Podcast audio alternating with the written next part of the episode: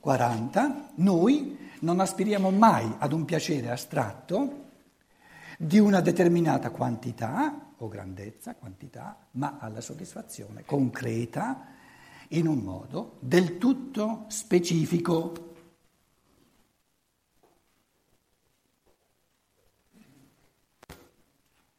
Che differenza c'è tra specifico e specificato? Qui il mio testo dice specificato.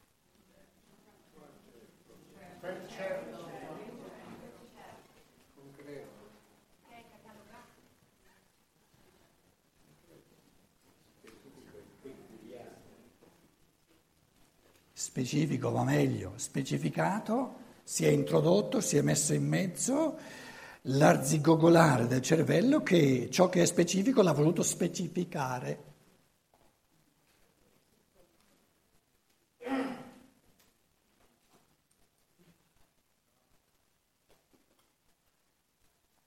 Specificato è il risultato dell'atto, dell'azione dello specificare.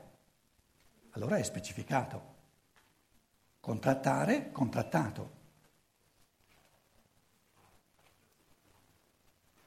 Se aspiriamo ad un piacere che deve venire appagato mediante un determinato oggetto o una determinata sensazione, non possiamo sentirci soddisfatti se ci viene dato un altro oggetto o fornita un'altra sensazione che ci procuri altrettanta quantità di piacere. Chi aspira a mangiare non può sostituire il piacere del mangiare con un altro piacere ugualmente grande, ma dovuto a una passeggiata. Solamente nel caso che aspirasse genericamente ad una determinata quantità di piacere, il nostro desiderio dovrebbe subito sparire se il piacere non potesse essere raggiunto senza una quantità maggiore di dispiacere. Ma poiché si aspira sempre ad una soddisfazione in modo determinato, non, non di un genere determinato, in modo determinato, auf eine bestimmte Art, poiché noi, l'uomo aspira sempre ad una soddisfazione in un modo ben determinato, quindi individualizzato, così il piacere della soddisfazione si prova anche quando si debba insieme, al contempo, sopportare una quantità pur maggiore di dispiacere. Per il fatto che gli istinti degli esseri viventi si muovono in una determinata direzione e mirano a una meta concreta, cessa la possibilità, viene meno la possibilità di mettere in conto come fattore di compensazione la quantità di dispiacere che si incontra sulla via verso quella meta. Purché il desiderio sia, resti abbastanza forte da persistere ancora a un grado, a un qualche grado, a un grado qualsiasi, dopo aver superato il dispiacere, per quanto grande questo sia in valore assoluto, rimane la possibilità, è possibile gustare, durchkosten, gustare, non apprezzare, gustare, godere nella sua piena misura il piacere della soddisfazione, l'appagamento. Il desiderio non pone dunque il dispiacere direttamente in rapporto col piacere raggiunto, ma indirettamente in quanto pone la sua propria grandezza in relazione proporzionale col dispiacere. La questione dunque non è se sia maggiore il piacere da raggiungere o il dispiacere da superare, ma se sia maggiore il desiderio di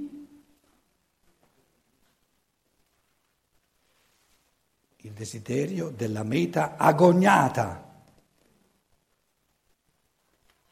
Erstrebten Ziel, non determinata il desiderio della meta agoniata, oppure, se sia maggiore, l'ostacolo del dispiacere che si incontra.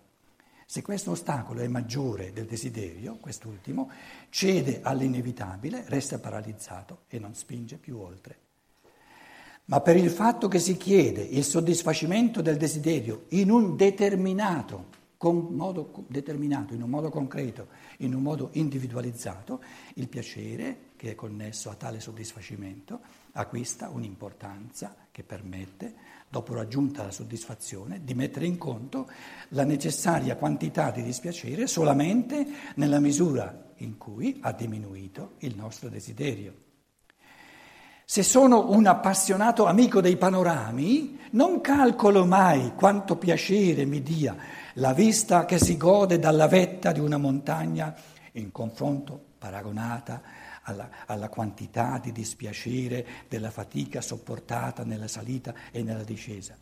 Invece rifletto se, dopo aver superato tutte le difficoltà, il mio desiderio del, della vista del panorama della veduta, sarà ancora abbastanza acuto, vivace e forte. Quindi soltanto mediatamente, attraverso la grandezza del desiderio, piacere e dispiacere possono essere commisurati. Non si tratta dunque di vedere se vi sia in prevalenza piacere o dispiacere, bensì se la volontà di conseguire il piacere sia forte abbastanza da superare il dispiacere. Leggo anche 41?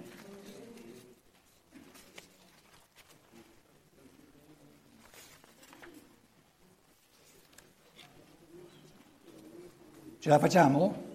Due minuti? 41, 42, piccolo piccolo.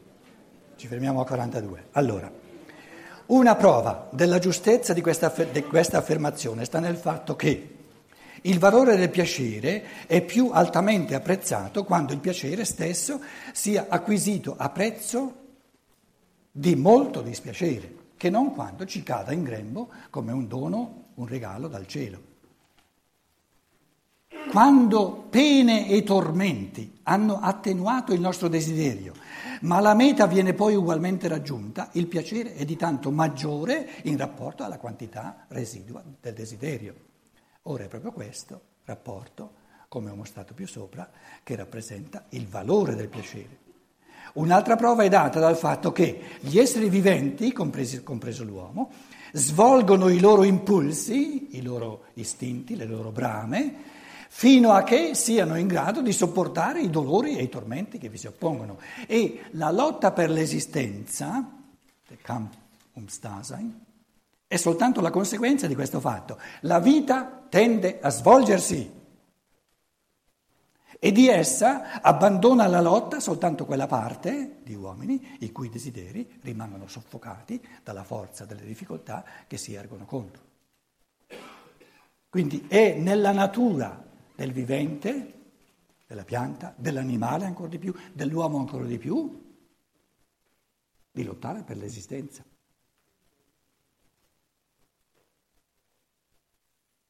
di voler vivere.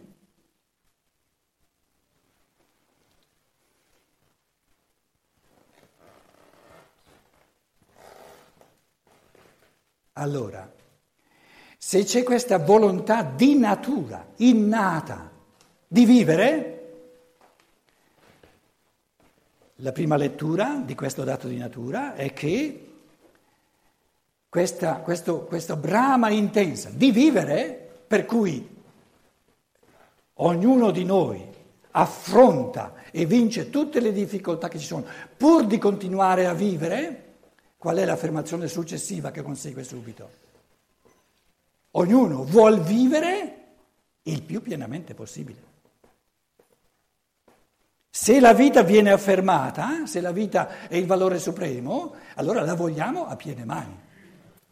Quindi, che cosa mi fa vivere sempre più pienamente?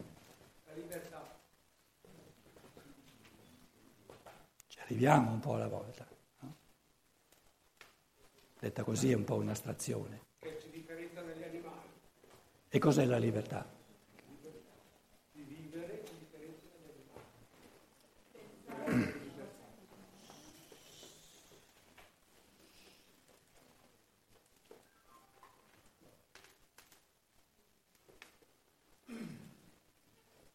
Il problema è che la voglia di vivere è lo stesso che il godere il vivere. La voglia del vivere c'è, fa parte della natura, perché fa parte della natura godere di vivere.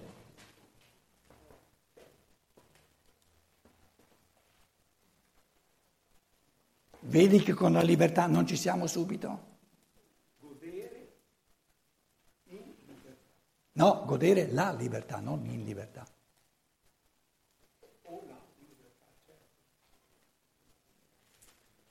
Allora, il godimento della vita, mangiare fa parte del godimento della vita, per, per dire un esempio fondamentale.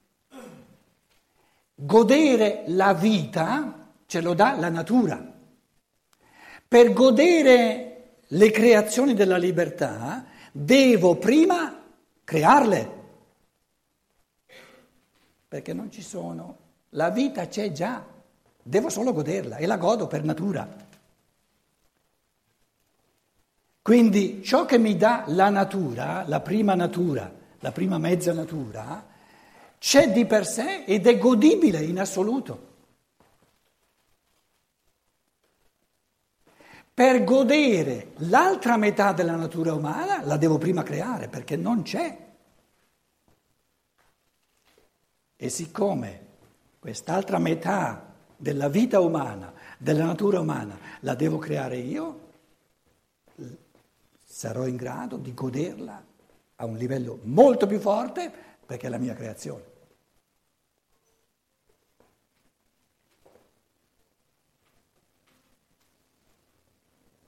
Quindi l'uomo gode ciò che la natura gli dà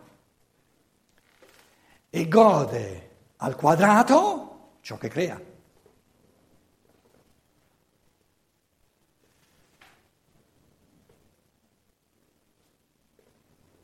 Finché gode soltanto ciò che la natura gli dà, prima o poi non gli basta.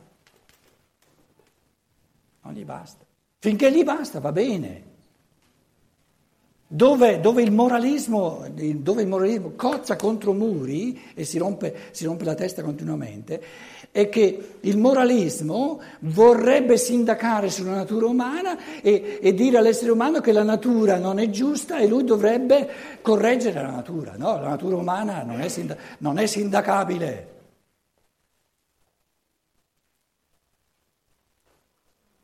Solo che della natura umana metà mi è data e l'altra metà è lasciata alla mia libertà, ma è la metà migliore della natura umana, perché è una creazione della mia libertà. E in questa seconda metà ogni individuo umano si realizza in un modo del tutto diverso da ogni altro essere umano. Però può anche omettere questa, questa natura ancora più profonda.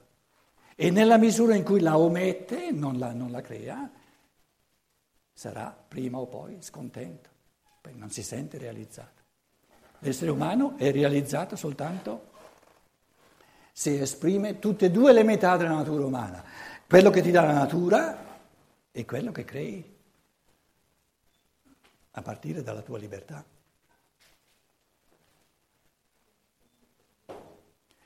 Quindi ripeto il concetto, finché una persona è contenta della natura umana che, che gli viene data, basta che non compia azioni proibite, che sarebbero lesive della libertà. Tutto il resto va bene, faccia quello che vuole. E se qualcuno viene a dirgli no, no, no, questo no, non è bene, questo è moralmente male, eccetera, eccetera, gli dia un calcio nel sedere.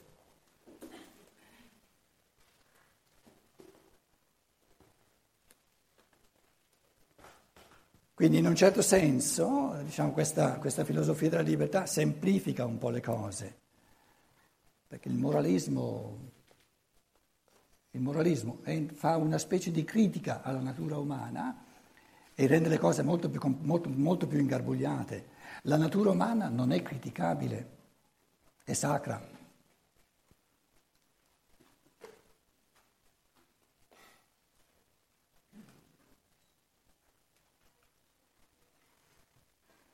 La vita tende a svolgersi. e di essa abbandona la lotta soltanto quella parte i cui desideri rimangono soffocati dalla forza delle difficoltà che si ergono contro. Ogni essere vivente cerca il nutrimento fino a quando la mancanza di nutrimento non distrugga la sua vita. Ed anche l'uomo si uccide soltanto quando, a ragione o a torto, crede di non poter raggiungere gli scopi della vita per lui degni di lotta. Ma finché crede ancora alla possibilità di conseguire ciò che secondo lui è degno di lotta, egli combatte contro tutti i tormenti e i dolori. In tedesco c'è egli combatte contro tutti. Che differenza c'è tra egli combatte e egli combatterà?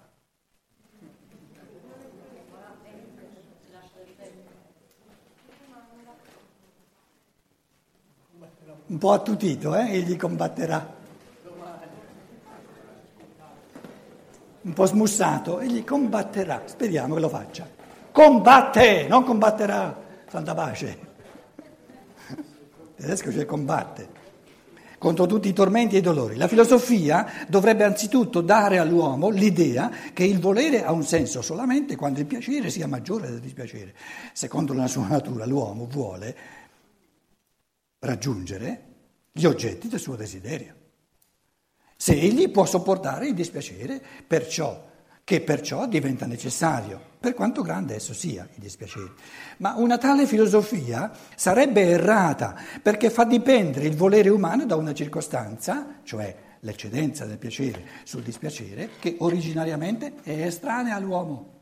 L'uomo non se ne frega nulla dell'eccedenza del piacere o del dispiacere, vuole ciò che vuole.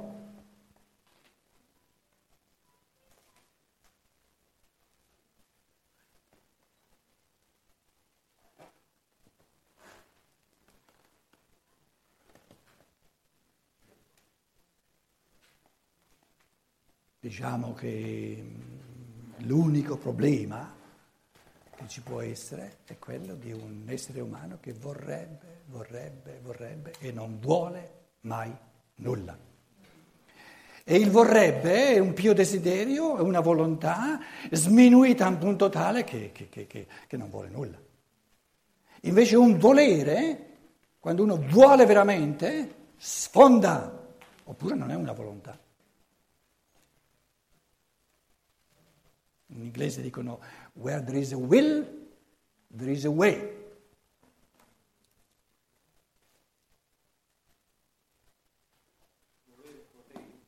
Volere e potere. Volere e potere. Com'è?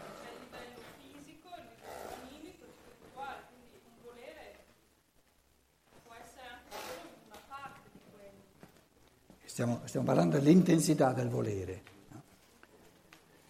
Posso io mettere, nel, io voglio mangiare, ho fame voglio mangiare. È possibile metterci una forza di volontà energumena, voglio mangiare. Ho fame.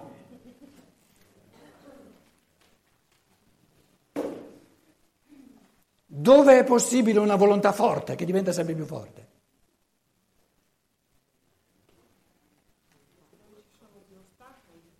Dove ci sono gli ostacoli. E l'ostacolo principale è l'inerzia della natura. Lì dove mi devo vincere, devo vincere la mia pigrizia, la mia inerzia, lì posso far sorgere una voglia, siccome non ci avrei voglia più di tanto, allora per volerlo ci devo mettere io la forza di volontà.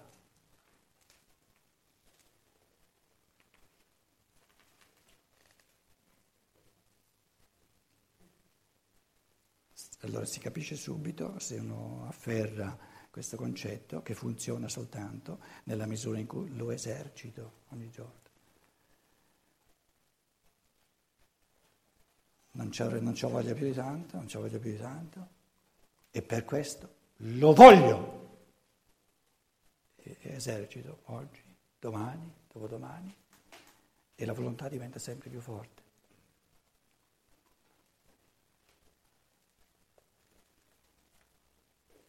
Finché uno sfonda poi, dove la volontà è forte.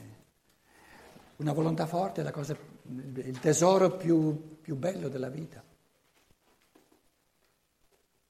Perché desiderio di cose grandi, perciò, perciò io mi ribello ogni volta che, che Begierde viene tradotto con desiderio. Begierde,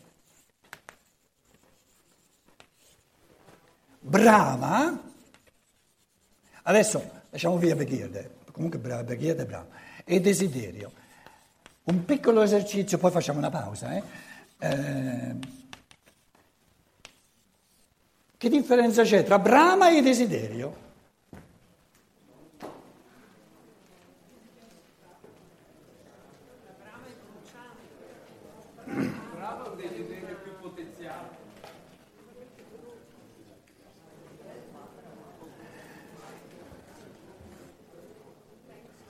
La brama è un desiderio più forte che non il desiderio. Siccome, siccome noi, gli esseri umani normali, come siamo tutti noi, no?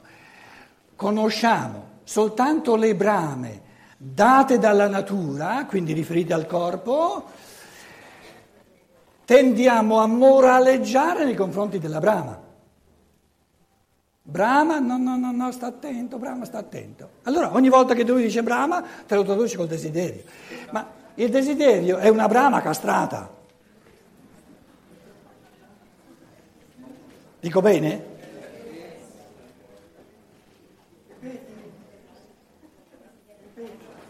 Il, il desiderio è una Brahma castrata.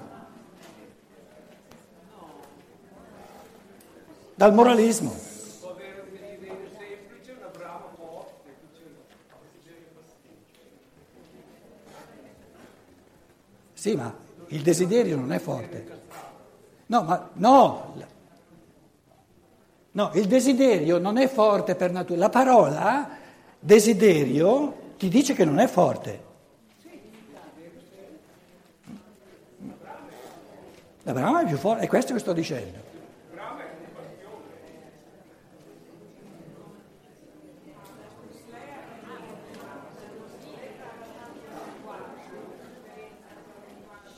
Quarantadue.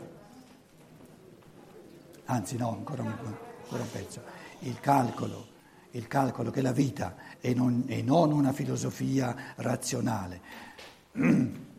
Qui c'è scritto il calcolo che la vita è non già una filosofia, lazza via il già, e non una filosofia razionale. Eseguisce ogni volta che dispiacere o piacere entrano in gioco per l'appagamento di un desiderio, si può paragonare a quanto segue. Questo paragone è classico nella filosofia della libertà. Se nell'acquistare un una determinata quantità di mele sono costretto, non è che sono costretto, insomma, eh, eh, posso, posso, comprare queste mele soltanto se sono disposto a prendermi due parti di mele cattive per una bu- di buone, perché il venditore vuole far piazza pulita. Io non esiterò un istante a prendere anche le mele cattive, che sono due volte di più, se la quantità minore di mele buone ha per me un valore tale che mi sia vantaggioso di aggiungere al prezzo di acquisto anche le spese occorrenti e tutto il da fare per l'eliminazione di quelle cattive. Questo esempio chiarisce il rapporto fra la quantità di piacere e dispiacere procurate da un impulso. Io non determino il valore delle mele buone sottraendo il loro importo da quello delle cattive ma considerandosi le prime, malgrado la presenza delle seconde, conservino ancora un valore, cioè continuino a, a, a restare per me bramabili. Se invece dovendo, dovendo portare via il doppio di mele cattive, mi sparisce la brama di quelle buone, allora non le compro. Le compro soltanto nella misura in cui, pur prendendo con me due volte di più quelle cattive, mi resta la brama di quelle buone. Quindi determinante è l'intensità della brama o del desiderio. 42. E come nel gustare le mele buone non tengo conto di quelle cattive, le ho mandate a ramengo, Così mi godo la soddisfazione di un desiderio dopo aver scrollato via le relative e inevitabili pene. Facciamo una pausa di 20 minuti, va bene? Poi tocca a voi.